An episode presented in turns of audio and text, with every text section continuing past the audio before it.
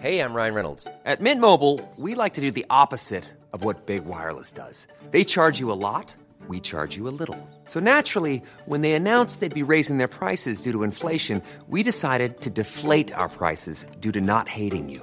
That's right. We're cutting the price of Mint Unlimited from $30 a month to just $15 a month. Give it a try at mintmobile.com slash switch. $45 upfront for three months plus taxes and fees. Promo rate for new customers for limited time. Unlimited more than 40 gigabytes per month. Slows. Full terms at mintmobile.com. Welcome to this podcast, which is an abridged version of the television interview that I did with Mel C as part of my In Conversation series for W. This podcast is brought to you by UK TV Play, the free on demand service.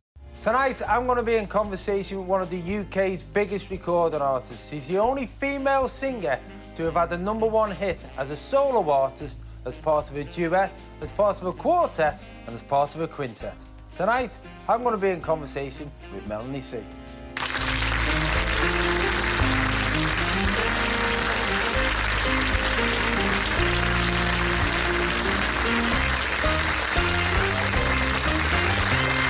Well, lovely to see you. I, I, I said in, in your uh, introduction that you're the only female singer or female artist who's had a number one as a solo artist, part of a duet, quartet, and quintet. Just that list of achievements, that, that's, that's not something that you could have possibly envisaged. Yeah, you know, it's a funny thing, isn't it? I, I've spent, I'm 43 now. I know I don't look it. I used to.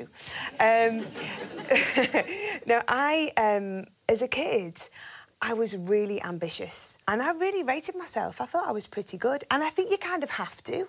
You know, if you want to be an entertainer, you have to believe in yourself, don't you? Mm. And I was very single minded as a kid. I knew I wanted to perform. That's all I wanted to do, which was brilliant because it gave me focus, it kept me out of trouble. When you say you knew you wanted to perform, Yeah. like, like you, you knew you wanted to, to be a pop star, or did you think, you know, as long as I'm doing the school play, as long as I'm doing something that's on stage? I, well, it evolved as I got older because I, I think I started, like loads of kids, I started to dancing when I was about three, and then there was a little break. And then when I was eight, I, I moved. That was uh, most of my childhood memories are from the age of about eight, and um, we moved to Widnes, which Yeah. is where I stayed till I was 16, and then I went away to Performing Arts College. So most of my memories are from that age, and I started dancing and taking things a bit more seriously, like my gymnastics. And my mum's a singer, and so it's just always been there in my life. I used to go and watch her perform, and there was often musicians around the house, and I took it for granted because when you're a kid, all you know is what you know, isn't it? And it's only since I've got older I realise I'm sure that influenced me, and I feel really lucky that I had kind of that insight into the world. And I just knew, you know, watching my mum, I was really proud of her, but I think it was more that feeling of being on stage. Then I thought that's what I want to do. The success that you've had o- over your career is something where people go, okay, well, when you've been that high and you've been part of the, the biggest girl band in the world and you've had a very successful solo career, you know, is there a point where you go, oh, I'll leave it now? It seems to me you're not like that person. What you're saying about your mum seems the same. It's something where you kind of have to sing. It's, it's part of who you are. Yeah, absolutely. I think as you get older as well, you realise, don't you, how you tick and what you need. Is and for me, if I don't perform, it's it's very rare that I don't perform for months on end. But even if I've got a little bit of a break in between, you know, whether it's singing or you know, mo- mostly singing actually. I've done a bit of acting and some theatre work, but mostly going out now as a solo artist if I don't get that opportunity, like with my band, or at least with a couple of musicians doing something acoustic, I really miss it. And it feels like something's missing, and I feel a bit down. And, you know, and I'm still trying to figure this out now because I think uh, this year I've been, you know, working in the music industry for 21 years, like releasing records for 21 Yeah. years. And I'm, I'm still trying to figure out that the whole roller coaster of being a performer. I think, you know, when you first start out, especially something like the Spice Girls, it was so huge. And the venues we were playing were just insane. You know, the biggest venues and the, the most renowned venues in the world, you know, places like Wembley Stadium and Madison Square Garden. And, you know, it's you're on such a high and you have to learn how to cope with the low because, you know, you've always got to come back down. When you joined them, you were 22. And and in many people's eyes, particularly the way the you know the X Factor world is now, 22 is like you're not a teenager, so you're not Ancient. going into a girly teenage band, and that's what I was thinking about that that gap between when you said you were eight and knew you wanted to perform and 22. What kept you motivated? What were you doing during that period to keep you keep you driving on to do it? Uh, you, you know, a lot of people, you know, when when they talk about me, they say, "Oh, uh, she's got her feet on the ground," and I think a lot of that is to do from where I'm from. You know, mm. coming from the northwest, working class background, and although I had all these, you know, big aspirations, um, I kind of think the upbringing has kept me quite grounded, and I knew what I wanted to do, but I knew doing it was really, really hard. So I danced like loads of kids. I went after school. I spent all day Saturday there, and as I was getting older and looking towards finishing at school, I knew I wanted to go to performing arts college. And, you know, I still wanted to be. I wanted to be a pop star, but it was like you just got to get your head down and work and, and be a performer and pay your dues, really. And if the opportunity arises, then off you go. And luckily, it did. So it was 20 when you got together, and it was 22 when the When Wannabe hit Yeah. in '96, yeah. So do you, do you know there's still a period of time where you haven't got a proper job. Mm-hmm. You, you, you're living in this house with these other girls who've also answered the advert, which is a mad thing. You know, like when you phone home, and go look, mum and dad, I've answered an advert, Mm-hmm. and it, and it's and now I'm living in a house with four other girls, and Mm-hmm. honestly, honestly, this man's looking after us. it sounds like you're joining a cult. I know they were very trusting, weren't they, our parents? I suppose with something like that, so many young people want to get into the entertainment industry, and, and I'm sure you could you could really get yourself into some trouble. Oh, absolutely. Couldn't you? But you know, I think from very early on, the five of us, once it became the five that everybody knows, something happened and we did have this strength, and um, and nobody messed with us. I mean, to clarify how much nobody ne- messed with you, you sacked the manager that got you together before you brought out brought out your first big single, didn't you? So, It's true, yeah. ha- again, where does that inner strength come from? You, you, because the, the age range of you was what at that time, 21 to 23 or something. Before before your first single comes out, so before Wannabe comes out, you're still just literally five girls. Yeah. And you turn round Clueless. to the clueless. You know, turn no round to- experience. turn around to the person who's got you together, who put the advert in the stage magazine that you all answered, who Uh-huh. sat and auditioned you all and said, right, we've all decided you're sacked. That's a hell of a decision. We didn't to do make. that though. We did a midnight flit. So you, just, you just left the commune. we did. So, so first of all, so the audition. So we all auditioned, and the original five, because I got a call back, but I was ill at the time, and they'd they'd already put the band together, and I got, I got my mum to call and beg them to give me another chance. And anyway, it was like, look, but I, I was on the circuit, I was doing loads of auditions. There's another one bites the dust, and then I got a call a couple of weeks later to say one of the girls hasn't worked out. Would you come down and sing for us? And um, there was a girl called Geri, a girl called Victoria, a girl called Mel, and there was another girl called Michelle. And so it was, it still wasn't the, the final lineup. And we had a couple of weeks together and we rehearsed and stuff. And, and Michelle, she was a bit undecided. I wanted to go to uni, be in a girl band, we didn't know what to do. And we were like, not enough commitment. We're not happy about it.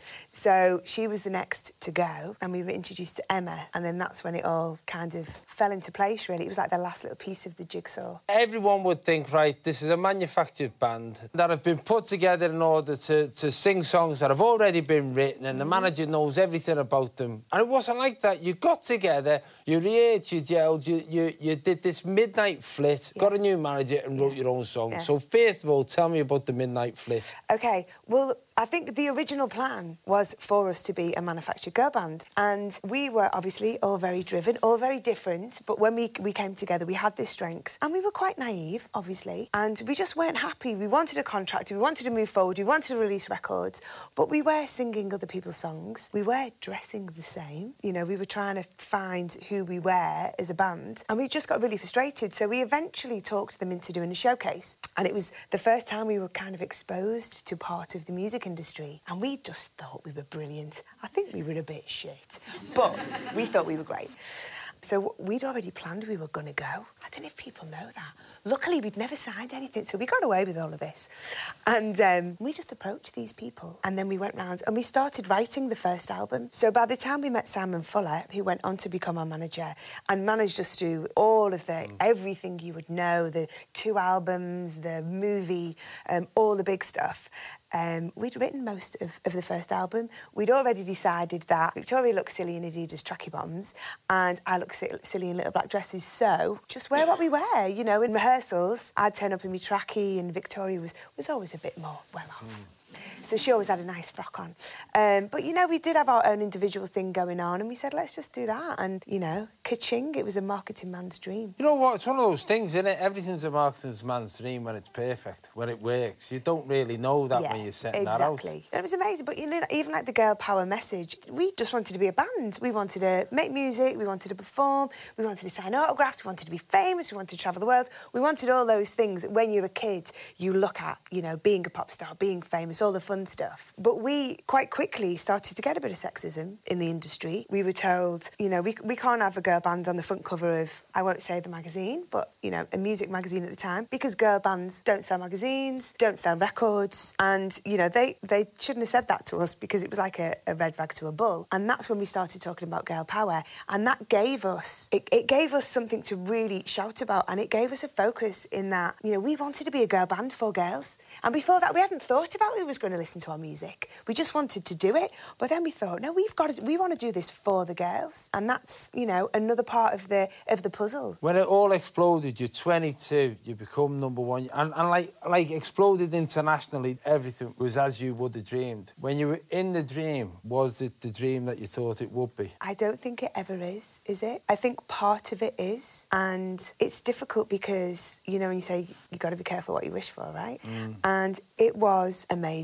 And we were we were living the dream. And it's it very much becomes a bubble quite quickly. And to get where we got to and to maintain that, although it was, you know, in the grand scheme of things, it was quite a short space of time. Really, from the time we released Wannabe to Geri leaving was only just over two years. Yeah. Which is incredible, isn't it, when you think what we did? But you have to work really hard, like crazy hard. And when you are an international act, which is what everybody wants, which everybody dreams of, but you know, the world's a big old place and there's loads of places to get to, and it is relentless. And I think when you're young, you can do it. Uh, It's definitely a thing to do for a young person. I think as you get older, I just don't think physically you'd be able to handle, you know, what it takes. And I think a lot of it you're living on adrenaline. And it is amazing and it is incredible, but there's a dark side. And that's something, you know, you don't think about as a kid. Whenever you have a dream about something, you don't think, oh, I best think about the negatives. Yeah, but when you say there's a dark side, what, what like right now, if you've never been in it, Yeah. you don't know what the dark side is. Well, you know, things have changed as well. You know, I think the world that we live in now, it's even more scary with social media and, you know, the real prying into people's private lives. Back then, you know, our enemies were the tabloids, and we were pretty much in the tabloids every single day. And I think as a young person, the, the biggest shock for me was reading other people's opinions of me or, um, or lies. You know, a lot of stuff that's printed isn't actually true. And that, that's really hard to deal with because you're just doing something you love and having a great time. And when you start reading negative things, I think as a young person, when you don't really know who you are anyway, Yeah. at that point, it's like a bit of a voyage of self discovery. It, it, it's quite difficult and it's quite hard to not be marred by it, I think. Who was helping you through this? Because, like, the reality is, very few people on this planet have been through or ever will go through the kind of life changing fame that you five got. Mm. Like, even to an extent, One Direction went through a process where people got to know them on X Factor before they became One Direction. You five came out of nowhere, went straight to number one, were all over the place. Everybody wanted a piece of you. As you, as you say, within two years, you'd already brought a film out, and the film itself gro- grossed over a $100 million. So, like, you couldn't get bigger. And there was even news stories. Uh, uh, there was news stories on the news about there being too many news stories about you on the news. They were saying, like, the Spice Girls overexposed. So you've gone from nothing to, like, everything. Yeah. Was somebody sitting you down saying, look, it's all right, this will pass, you'll be okay? Or, or were you just kind of left to deal with it in your own isolation? I suppose, I mean, my memories are we did have each other. You're so right. Throughout that time, we kept our families really close, and there, you know there was there was lots of times when we were touring or when we did like movie premieres and stuff. We'd have all our family there. But even though you've got all those people close to you, I mean everybody's just experiencing it for the first time. Even you know Simon Fuller as a manager, he was experienced. He had Annie Lennox as an Yeah. artist, but this was it was kind of unprecedented, really. Yeah, exactly, and that, that's what I mean. Because take that with before you, but it's a, a, a- again a different process. You didn't do what you did, and there can't be many people to talk to because it's never happened before. No. In my experience, there is no support there. And I think this is when I get a little bit cross sometimes because, you know, I've had my own personal issues and, and I've been quite open about that. And I don't think that young artists are protected and supported in a way that they should be. And when something becomes successful, you become a commodity. Yeah. You know, and it's just about however you keep them together and, you know, the, the kind of, even just, you know, the mental health aspect of things. If you think about it realistically, if everyone was looked after, it would last a bit longer. You know, if you looked at the long game, but it's more like, you know, milk it, milk it, milk it, milk it. Oh, everyone's uh, imploded. They ate each other. One's in rehab. You know, it's like, it happened time after time. This podcast is sponsored by UK TV Play, the free on demand service, where you can watch the TV shows you love from Dave, Yesterday, Really, and Drama, wherever you want, whenever you want. The home of BAFTA nominated series Taskmaster and the critically acclaimed Red Dwarf, alongside other UK TV Play exclusive including The White Princess and Most Haunted. UK TV Play offers free access to thousands of hours of comedy, drama, documentaries, and paranormal TV, all for free. Hi, this is Craig Robinson from Ways to Win, and support for this podcast comes from Invesco QQQ, the official ETF of the NCAA. The future isn't scary, not realizing its potential, however, could be. Just like on the recruiting trail, I've seen potential come in many forms as a coach. Learn more at Invesco.com slash QQQ. Let's rethink possibility. Invesco Distributors, Inc. I'm Sandra, and I'm just the professional your small business was looking for. But you didn't hire me because you didn't use LinkedIn jobs. LinkedIn has professionals you can't find anywhere else, including those who aren't actively looking for a new job but might be open to the perfect role, like me. In a given month, over 70% of LinkedIn users don't visit other leading job sites. So if you're not looking on LinkedIn, you'll miss out on great candidates like Sandra. Start hiring professionals like a professional. Post your free job on linkedin.com/people today. Your daughter will reach the age that you were very soon. Mm-hmm. Can you imagine watching your daughter go through that? Because to me, the music profession is the one where you you almost you almost bleed people dry. Like in sport, when people break through, they they're almost protected a little bit more because they've got to keep the performance up. Whereas in the in the music industry, it's like we need you now, and what you do off stage, I don't care about. I don't care if you're crying in the corner. Mm-hmm. I don't care if you if you're on drugs. Doesn't matter as long as you're good there. Mm-hmm. You can't do that in sports. So in music, you really are used. Yeah, it is. It's tough, and I, you know, when I look at my little girl, and you know, one of the interview questions I always get asked is, you know, well, is she going to follow in your footsteps? And it's like, oh, she's eight. I don't know.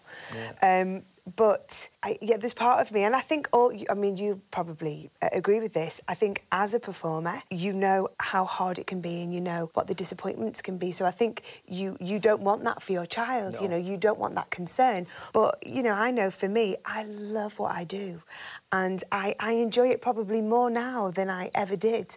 And if she's able to get that enjoyment, I just feel lucky that I have had the experience that hopefully I'll be able to guide her as much as she'd allow me. And I think that's the thing about being a natural performer, because there's a ho- huge drive in, for many kids now to be famous. They want fame. Yeah. They don't want to perform. Yeah. You know, like I can imagine me and you be, both being booked on a Labour club in like 20 years' time, and both being happy to do it to the to the 40 people, and, and hoping that they turn the fruit machine off while our acts on. Because because to me, there's nothing better than being on a stage telling, telling people jokes. And Yeah. it, it seems similar to, for me, with you with Yeah. music. You, Yeah. it- it's something that you, you were born to do almost, re- regardless of the scale of it. It's just that you, when you start so high, it's hard to, you, you must lose yourself. You must do. Yeah, absolutely. And, you know, it, it's so nice now obviously my life is so different now. Um, but I, I do, like you know, I mentioned earlier, I do enjoy it more.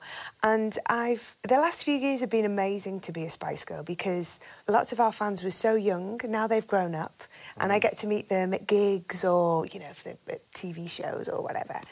And everybody says such lovely things. And I think I used to be a bit scared of fans. There was always like a bit of a barrier, you know, because they were like a lot of people that they get they get quite, you know, emotional or they shake and it's and that's weird because I'm just a person, but it's it's the effect you have on people and it can kind of freak you out.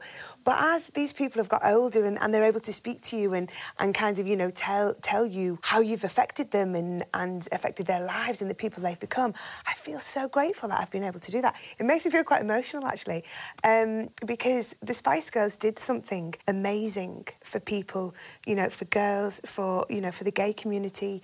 They really enabled people to, to be different and be okay with being different mm. and be part of a tribe. And at the time, we kind of took it for granted. We were almost in survival mode, but now you see a generation of these people and they tell you about it. It's amazing. But you have spoke about the fact that whilst it was happening, you were you were at times suffering depression and, and, and that that juxtaposition between you as an individual uh, suffering from a depression that you didn't understand at the time, mm-hmm. uh, the band as individuals suffering their own conflicts, mm-hmm. and then this huge machine where the world wants you to be on point as soon as everybody looks at you. Have, have a witty answer, be at that press conference, turn up and do that. That that conflict must be very, very difficult because, like I was trying to get to before, there's no one you could talk to about it, really. No, it's true. And I think well, my, my time with the Spice Girls, I, you know, over time, I, you know, I was, I became very self-conscious about the way that I looked. And I think that was very much from being photographed a lot and, you know, kind of criticising your, or scrutinising um, your image and you know people's opinions of that. And and I, also had even though I was always like really ambitious and I, have always worked really really hard like I almost had feelings of guilt as well. And like I didn't deserve it. Uh, this, that's an interesting point. Do you think that comes a little bit from the working class background? Because I've got to be honest, I kind of, you know, when you, you, you, you, you break through and then someone gives you some money for doing something, you think, God, that, that'd take me that all year, that. Mm. You can't help but feel guilty about that. Yeah, no, I, th I think it's weird. You know, I grew up in a household where money was tight and my mum worked full time in the week and then she gigged all weekend and, and there was still nothing spare, you know? So I grew up understanding the value of money and how hard it was to come by and then all of a sudden, you know, you're making millions. And yeah, there's definitely guilt there. Mm. And I think you kind of, you, is appease that guilt, is that the right expression to use? By, by trying to help everybody, yeah. you know, and, and, and that can be difficult in itself. You know, you just become this kind of bank almost, yeah. and you're just like, all these people you want to help, and, you know, that person needs a car and that person needs a house, and, and then that comes hard. And, you know, something... And also not sustainable. It's not sustainable, and it's... What I found really difficult, and I've never spoken about this, is the change of dynamic um, that that can create within a family. Yeah. And I think that's really hard because, you know, personally for me, um, you know, none of my family uh, are, are wealthy. You know, everyone works hard, you know, and they're doing okay, you know, but but nobody's wealthy. And so I almost became the head of the family. And I was so young, and it's a huge responsibility. And you know, and it's it's not about money. It's about feeling like you have to take care of all of these people and you just feel oh. like you want to be taken care of yourself. Yeah. Does the guilt though, when you feel when you said you're feeling sort of guilty about whether you were good enough for it or whether you deserved it? Mm. Did that also play a part in feeling, you know, the days when you were down, whether it was clinical depression or just being down? Mm-hmm. Did you think, God, why, why should I? You know, I'm in a five-star hotel on tour in Japan and yeah. I feel depressed. Yeah. That makes me feel worse for feeling depressed. Yeah, I feel I mean, guilty for being yeah, here. I, I, I didn't. I, I don't think I um, had feelings of depression until it was really towards the end of my time with the Spice Girls. It was more kind of the beginnings of my solo career. And what what had happened in the Spice Girls, I'd I'd kind of withdrawn quite a lot, even from the band. I had an eating disorder. I was training obsessively. And, you know, some of it was escape, some of it was control, a lot of it was vanity. And that kind of, when you get yourself in into that place, it's really scary to, to even acknowledge it yourself. You know, I think a lot of people who, you know, unfortunately go through those things, you spend a lot of time in denial and you know you can't get off that treadmill. Ironic Yeah. use of words. Um, but yeah, so I was, I was in this place and it was my escape. And, you know, and I, it wasn't easy in the band. And, I, you know, not the external stuff, you know, there was tough things out there, but internally it was difficult. Um, you know, it's five girls. It's five ambitious, strong-willed, Yeah. big personalities. And that's hard. Because at times there's always been this thing like you're all dead tight, you're all working together. But there must have been, as you say, dynamics. Some of Oh, you must have been stronger than others. Yeah, totally. And you know what the thing was as well? Because we were all so determined to succeed. And I think a lot of our success, or the beginnings of the success, came from all of us really sharing a vision and all wanting the same things. So we self policed, you know, and nobody, I didn't want to mess it up for anybody, Yeah. and nobody else was allowed to mess it up for anybody else. So that became a very pressurised environment to be in. Did it become a bullying environment? There was, I, I think there was some bullying. I can only speak from my experience, you know, and I don't want to, I'm not going to name names or anything. There's only four of them. Two of them have got the same name. um, yeah, I, obviously personalities, and you know what? I, people can kind of make their own guesses, can't they? But there were, you know, there were some stronger people in the band, and you know, the friendships, like all groups of friends, different relationships with each other, and um, you know, there were times when it was really, really hard, really hard. You mentioned the dark side. You mentioned that, that there was a, what, what, what, what was the eating disorder? Well, I I just started. I wasn't eating enough, and I was training a lot. I was over exercising, and I just I started to restrict my food um, to a point where I was just like, God only knows how I survived. But I think for maybe a couple of years, even maybe it couldn't have been that long. But I was just eating fruit and vegetables. That was it. That was it. And with that workload as well. And uh, but that's what I mean amongst the girls, because must have been under the same pressure. Everybody must have been breaking down at, di- at different stages, Mm-hmm. and that's why I'm surprised there was just nobody doing the basic, you know, doing your mum, being your mum, and Yeah. coming in and going right. Yeah. I suppose you can't do that when personalities are so strong. It's really difficult, and I think also the thing is when someone has a problem like that, like something like an eating disorder, you it's one of those things where you, at the end of the day, you have to help yourself, and people can try and help you, you know. But if you're not, if you're not willing to admit to it, Yeah. then there's not much more they can do. They can be there for you, but they can't. You can't make somebody. See, it, it's not something, I, I'll be honest, I, I know a lot about. See, you, you, in my mind, if you have an eating disorder, it- like anorexia or bulimia, it, it, it's something that, that's been with you or it comes as a teenager. It's not something that begins when you're successful and you've got everything that you want. What, was it was it something that your, your dad earlier on in your life, or was it just something that was your way of Absolutely not. controlling controlling part of your world? Maybe, maybe. I mean, I, you know, I was a dancer. I went away to performing arts college. I knew girls who were anorexic,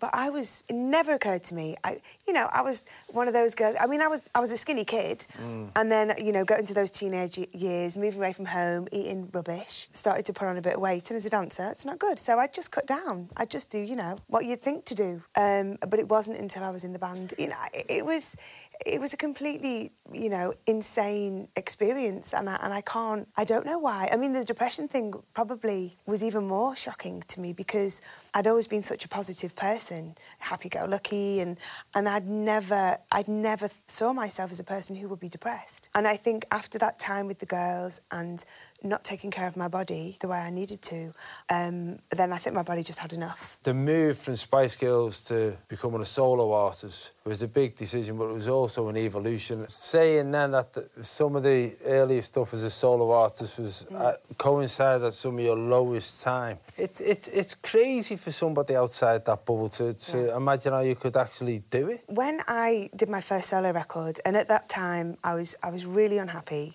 I was unhappy in the band. I think I was happy in the band. Geri had already left. She left in '98, and we went on um, four of us, and we toured America, and then we made another record. But things were like really. Melanie and Victoria had their first children. They were pregnant on that tour, and it was just kind of we were all needing a little bit of me time, you know. And I went off and did a solo record, and I had such an incredible time, and I worked with amazing people, and I didn't have to deal with other people. You know, it was all about me, and it was really nice. and also, you know, being a songwriter, and I always wince a little bit when I say that. I always collaborate. I don't play any instrument. You know, I can play a little bit guitar, but nothing. You know, I don't have a great ability. But I sing melodies and I write lyrics, and that's very important to me. But being able to do that and to express myself as an individual, I really liked it. Mm. And I just thought, I want to do this now. I don't want to do that anymore. And and that was a really difficult time because Geri had gone, and if I wanted to go, where did that leave the other three? Um, so that was, you know, actually I, I haven't really thought about it like this, but you know, maybe that was something to do with how difficult things became for me personally, and it was kind of a bit of a, a cry for help to to get out and to break free. And when I made my first record, I cut my hair off, didn't I? And I was um, I was desperate to be seen as an individual. I was like, I'm not Sporty Spice, I'm Melanie C. brr." And I spent years trying to do that. And now I fully embrace being a Spice Girl and being Sporty Spice. And, uh, you know, I suppose we, we just have these evolutions, don't we? As a person now, when you look back at the person you were then, wh- what would you say to them? I think I'd just say it's going to be all right. You know, I, I do feel sad. I feel like a lot of really great times, it feels like were wasted because I was so concerned about things that now to me don't seem that important. Um, but I think, you know, we, we're, we're just all on a journey, aren't we? And we have to experience those things. And, and you know, you know, I'm, I'm not going to lie, I, I still do suffer with depression from time to time. Um, I went through a long period when I thought, "Oh, nailed it. It's not coming back. But you can't be arrogant enough to think that. I think once you've experienced it, there's just that little demon can always be there. And if I'm feeling a bit vulnerable, then I know I, you know, I have to rest. I have to get sleep. I have to exercise, but not excessively. I have to eat well, and just watch out for the alcohol. That's really not a friend to me in times like that. That's your tick box, Yeah. But you know what? Sometimes you can do all those things, but still, it can. Uh, I think that's that's a difficult thing with depression. You know, often you feel like, okay, I, I, I know, I recognise this, I can deal with it. I've got the tools, I can, you know, I can get through this. But other times you think like, no, it's got me this time, and I, I it's stronger than me. And they're, they're the scary times, really. Now, when, when we get people on the show, we ask them to, to bring a picture. Yeah. Um, of something that means something to them. Yeah. Uh, this is the picture that, that you've brought. Can, can you talk us through that? Yeah, I, I picked this one especially for the curtains in the background. It's obviously the 70s. Um, actually, I was only given this photograph, I think, last year, and the baby isn't me, um, but that's my mum and dad. And I don't think I've got any pictures of my mum and dad because they split up when I was really, really young.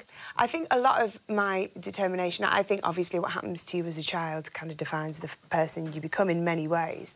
And I've always been very, very determined. And I think part of that is from having divorced parents. Why? Did you stay in touch with your dad? Yeah, yeah. Oh, you've met, you've met Yeah, me, yeah, Dad. yeah, haven't yeah. So, Um, well, I've met, I've met your stepdad. oh, you've met me dad at the footy. Oh, of course, it was your dad that was at the footy because the first time I met you was properly I was, at the footy and you were pregnant. wasn't I, yeah. then? I think that was the last time I was at Anfield. Yeah. Can you believe that? Sorry, we're just like, it's like we're in a pub now, isn't it? Chatting. Sorry. So, always a great relationship with both my mum and my dad. Um, but when I was growing up as a kid, it was obviously it's very different now. But when I was a kid, and even now, all my mates, all my close mates, their mums and dads are still together. So I was, I was different because my mum and dad weren't. You know, Yeah, yeah, of course. and and that just kind of always stayed with me, and, and it, it made me feel a little bit different. And I think both my mum and dad remarried, still really hap both happily remarried with you know went on to have further children. And I'm the only child of, of my mum and dad, and and I kind of feel a little bit when I was growing up, I felt like I didn't belong anywhere, or I was a bit of a spare part. And I think that kind of made me made me who I am in many ways. Yeah. So yeah, it's just nice to have a picture of my mum and dad. It's, it seems a strange thing for you to, to pick. It's a picture of your mum and dad. You're not in it. Uh, and, and, Well, but, you know- but it's an indic- but you but you've said it was like one of the things that give you an incentive to Yeah, and it, and it, you know, it means a lot to me because to see my mum and dad sitting next to each other by choice is nice. Um, but you know, I was a bit stuck on a picky really because I, I was going to bring one in of me really young performing because you know that's the reason why I'm here. You know, that's what's brought me to this point is my love of performing, uh, which started at a really young age. But I don't know, it's just something, you know, that means a lot to me. If you take away, when people call me Melanie Chisholm, it kind of freaks me out in, you know, like publicly, because that's me. That's Yeah. the real me, you know. Um, but that, to Melanie Chisholm, that picture is really special. I suppose it's also that thing as well where, where if you've grown up, because you said you were young, and you've obviously seen them as divorced people most of your life, to know that there was one point where Yeah. where there was love between them. I don't remember them being together. Yeah. I have no memories of that at all. I don't know what to say because I don't know how to end this interview. and I tell you why I don't know how to end the interview because I think y- your your life is is actually amazing when you look at it. You know, as you say, you've had a 21 year career. A career that's made you, you know, you've sold millions of records around the world. You, you've had a life where the young girl who went, who answered that advert in Stage magazine could never have imagined, and she couldn't have imagined it because nobody had lived it before, before you've lived it. Mm-hmm. And to come and share part of that, but also to be open and honest about the, the battles that you've had to go to, I think is, is, is I don't know. I just don't really want the conversation to end, but it's got to. Ladies and gentlemen, put your hands together, Melanie Sue.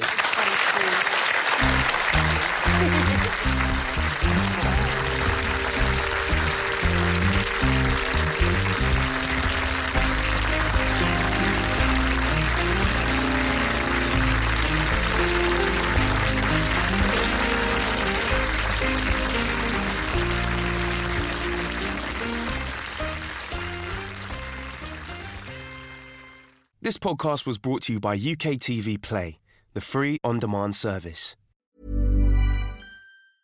A lot can happen in three years, like a chatbot may be your new best friend. But what won't change? Needing health insurance. United Healthcare Tri Term Medical Plans, underwritten by Golden Rule Insurance Company, offer flexible, budget friendly coverage that lasts nearly three years in some states. Learn more at uh1.com.